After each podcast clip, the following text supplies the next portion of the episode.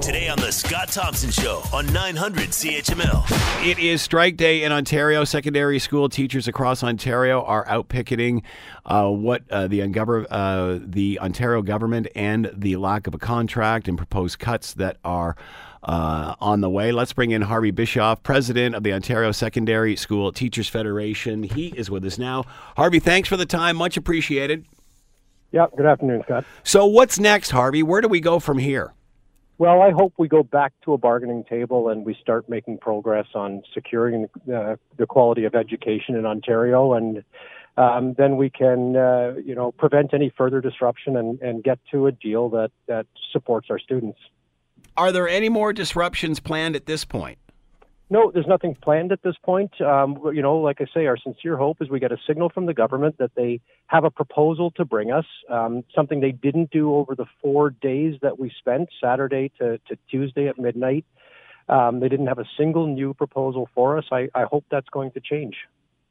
So, what happens tomorrow, Thursday? Uh, my members, support staff, and teachers go back to work. They uh, provide the services and supports to students that they always do. Um, and we look to the government to start listening to parents, uh, parents who expressed themselves through the government's own consultation and said they didn't want larger class sizes or mandatory learning. Um, and uh, you know, hope we can move forward in that fashion. What are the outstanding issues here? What is the hammering point, Harvey? What's what, what is the what's the stumbling block here? Is, is class size the main issue? So the class size is a big one in, in two ways. They are proposing, I mean, they've already unilaterally increased average class sizes this year and are proposing to increase them up to 25 to 1 on average uh, over the next couple of years. They've at the same time tabled language that would eliminate any cap, any maximum on any class size. So completely take away the guide rails on decision making and any class could be as big as the number of kids you could stuff into a room. Um, they're still insisting on mandatory e-learning, a, a, program for which they have absolutely no evidence that it's good for students.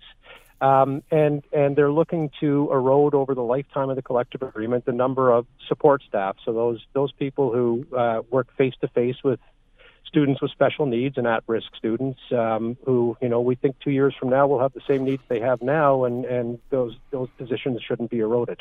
You haven't said wages in any of this, Harvey. Where does that play into the where, where does that play into the the process? Yeah, no, appreciate that, and I'm happy to speak to that. Um, you know, the minister has repeatedly claimed it is the singular issue that that's the obstacle to agreement, and it is clearly not with all of these quality of education issues. But what we put on the table is that my members uh, should be able to keep up with inflation and, and not catch up over, over seven years of having fallen behind, but simply keep up with from this point forward so that they would have compensation increases that match the inflation index um, and they'd be in real terms making next year what they're making this year. How have they fallen behind in seven years, Harvey? Uh, because every year, so so go back to some wage freezes uh, back in you know 2012 to 2014, and then um, and then compensation increases that were less than the rate of inflation, uh, to a total of about eight percent uh, over those seven years. So so in real terms, my members are making eight percent less than they were seven years ago. Aren't we all? Uh, no, in fact, um, in fact, when you take a look at compensation increases. Uh, they uh, they have tracked inflation over time. Um, private sector increases are tracking above inflation right now. Um, the trend in public sector bargaining and arbitrations, where an independent uh, third party makes a decision around compensation, are tracking right around uh, inflation, around two percent. Um, so it's it's it's not the case that uh, average uh, average compensation has fallen behind. Um, uh, we remember back in the day of Dalton McGuinty, and, and everyone was getting a 2% raise during the height of the recession. He asked uh, the unions to take a pause on that, and we know what happened there. Uh, do you see us going the same uh, direction here? I mean, um, is it. Uh, what if the government asked you or said to you, you know, we're gonna we're gonna work with the class sizes and, and all the other concerns, but we want to keep a cap on these salaries? Where will that leave you? Well, so I, I mean, going back to to uh, Premier McGuinty and and the current situation, they didn't ask uh, for a pause. They legislated a pause, which the court decided was an interference in my members' right to free collective bargaining. We believe that this government's Bill 124 is exactly the same thing.